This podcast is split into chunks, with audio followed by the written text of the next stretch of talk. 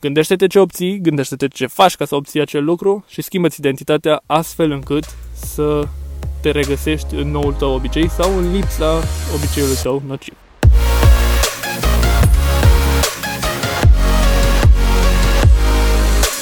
Mi-a plăcut analogia pe care a făcut-o Paul Olteanu, uh, hostul podcastului Mind Architect. A făcut un interviu cu George Buhtici și cred că pe la jumatea live-ului, asta a fost uh, duminică seara live-ul, uh, pe la jumatea live-ului a scos un PowerPoint sau un slide, ceva, și a arătat interesant analogia asta de conștient-subconștient și el a prezentat-o ca subconștientul ca fiind un elefant și conștientul fiind călărețul elefantului. Ce, mi s-a, chiar mi-a plăcut analogia asta.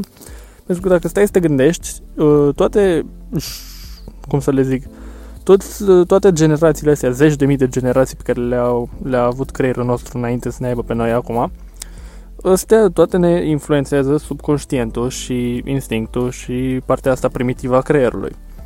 Și când ne gândim la obiceiuri și cum funcționează obiceiurile, trebuie să știm că, practic, ceea ce facem conștient reprezintă numai undeva la 5% din ziua noastră, rest, restul de 95% e influențat practic de subconștient. Și aici vine parte și de intelect și de emoțional, dar hai să vedem de ce avem nevoie de obiceiuri. Pentru că asta cu creierul e o discuție foarte lungă și în general încerc să încerc să păstrez podcasturile astea relativ scurte.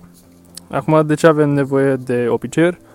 Și nu numai de ce avem nevoie de obiceiuri, dar și care sunt efectele micilor obiceiuri. Pentru că am văzut un grafic, închipuiți-vă o axă XY cu pe X fiind rezultate și pe Y fiind timp.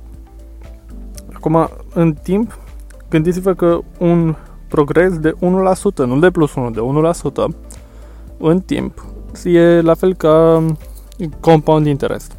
În timp devine din ce în ce mai mult.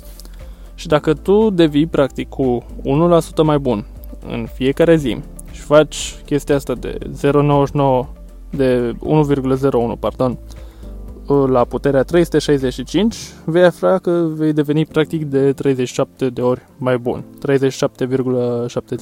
parcă mai exact. Acum, dacă faci un declin chestia asta, vei avea 0,99 la puterea 365, care e undeva la 0,003 din, și practic este asta pe an. Și asta are legătură și cu obiceiurile productive, dar și cu cele nocive, pentru că să zicem că în fiecare zi citești cu 1% mai multe pagini dintr-o carte. La finalul anului ai, vei citi mm, cu de 37 de ori mai multe pagini decât citeai în prima zi în care te-ai apucat. Și practic asta ne arată că oarecum volumul nu este la fel de important precum repetiția. Practic dacă repeți un lucru destul de mult, vei ajunge la un moment dat să îți creezi un obicei din acest lucru și atunci poți să adaugi volum peste el. Deci, practic, prioritizează repetiția peste volum. Asta mie mi s-a întâmplat, uh, sau ca să vă dau un exemplu mai concret, la citit. Pentru că eu nu aveam un obicei din a citi, pur și simplu aveam din când în când momente în care voiam să iau o carte, să apuc o carte și să încep să citesc. Și practic mi-am făcut un obicei să citesc dimineața, la prânz și seara. Și am început încet, cu, am început să citesc 5 minute pe zi. 5 uh, minute pe zi, 5 minute, practic 15 minute în total, 5 minute la fiecare sesiune, 5 minute dimineață, 5 minute la prânz, 5 minute seara. Și practic asta m-a ajutat să îmi clădesc prima oară obiceiul și după aia am început să adaug minute. Acum, relativ la, referitor la cât de mult durează să clădești un obicei, sunt diverse discuții pe tema și pe subiectul ăsta. Dar, în general, din ce am observat, uh, practic în 67 de zile, corpul tău identifică activitatea respectivă ca fiind uh, ca un, fiind un posibil obicei și după 18 luni de făcut acel lucru constant, practic îți intră deja în instinct și nu trebuie să te mai gândești înainte să faci acel lucru. Și de aceea cred că și Peter Drucker, în cartea lui Managing Oneself, tot vorbește de planurile astea de 18 luni, practic să nu planifici mai departe de 18 luni, să te concentrezi pe ceea ce poți să controlezi relativ, pentru că nu poți să controlezi mare lucru, dar te concentrezi pe chestia asta. Și acum, obiceiurile astea, tocmai vorbeam că ele cresc exponențial în timp. Ceea ce înseamnă că nu e o linie dreaptă în sus, și că e un fel de linie curbată în sus, așa ca o brachetă. Și uh, George Nedelcu a făcut un webinar foarte fain despre obiceiuri și chiar am o poză pe telefon, stați să vă dau cu găsesc, uite aici. A numit-o platoul potențialului latent. Și anume e tot asta, tot, e tot axa asta XY, cu X fiind rezultate și Y timp, și a desenat o linie dreaptă și a scris pe ea ce îți închipui. Adică tu îți închipui că practic uh, succesul tău va fi o linie dreaptă în sus. Da, aici după aia a desenat și chestia asta este asemănătoare cu conceptul The Deep al lui Seth Godin din cartea lui The Deep, evident așa se numește și cartea.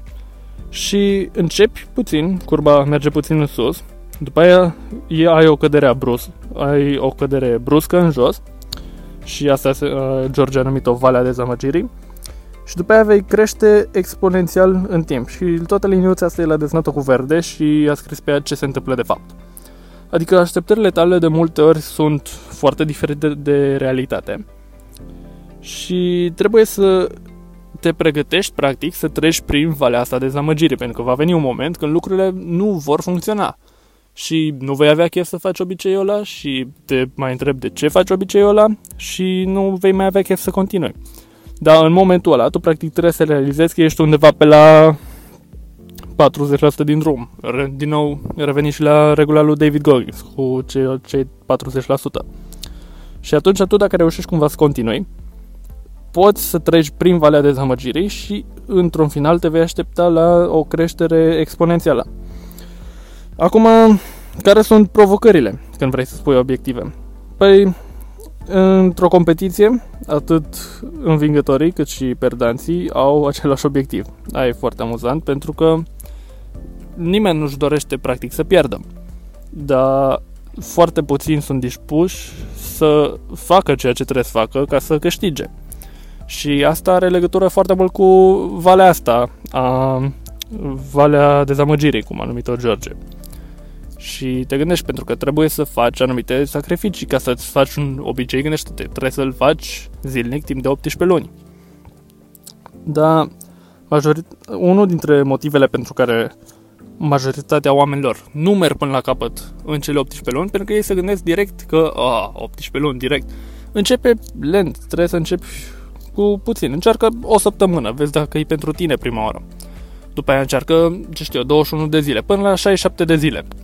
Dar nici, acum nici nu poți să încerci ceva prea puțin, să zici, uh, uite, uh, spre exemplu să ne gândim la dietă. Nu poți să mănânci într-o zi, să mănânci pe dieta keto și să zici, bă, nu, asta nu e pentru mine, sau să zici, da, asta fac toată viața. Trebuie să testezi pentru o perioadă, un, o perioadă semnificativă de timp, astfel încât să-ți dai seama dacă e pentru tine sau nu și să poți să fie să te decizi să urmărești obiectivul ăla fie să îl schimbi cu altceva care ar putea fi mai potrivit pentru tine. Acum, hai să vedem care sunt... Uh, hai să vedem că, practic, obiectivele astea sunt o schimbare comportamentală, da? Și George, tot în webinarul lui, a scris cele trei straturi ale schimbării comportamentale. Și, practic, sunt trei puncte simple. Uh, trei puncte simple. El ce zicea? Trebuie să te gândești la ce obții, adică la rezultate, ce faci ca să obții acel lucru, procesul și cine devii. Pentru că asta e foarte important. Uh, să schimbi și identitatea. Că dacă vrei să te lași, ce știu, vrei să te lași de un obicei nociv, cum ar fi, nu știu, fumatul, să zicem. Și tu zici, bine, uite, de acum nu mai fumezi. Și tu nu mai fumezi, nu mai fumezi, dar în capul tău, în viziunea ta, în identitatea ta, tu în continuare ești un fumător. Și practic asta ce face? Asta te împiedică să ai o schimbare pe, pe termen lung.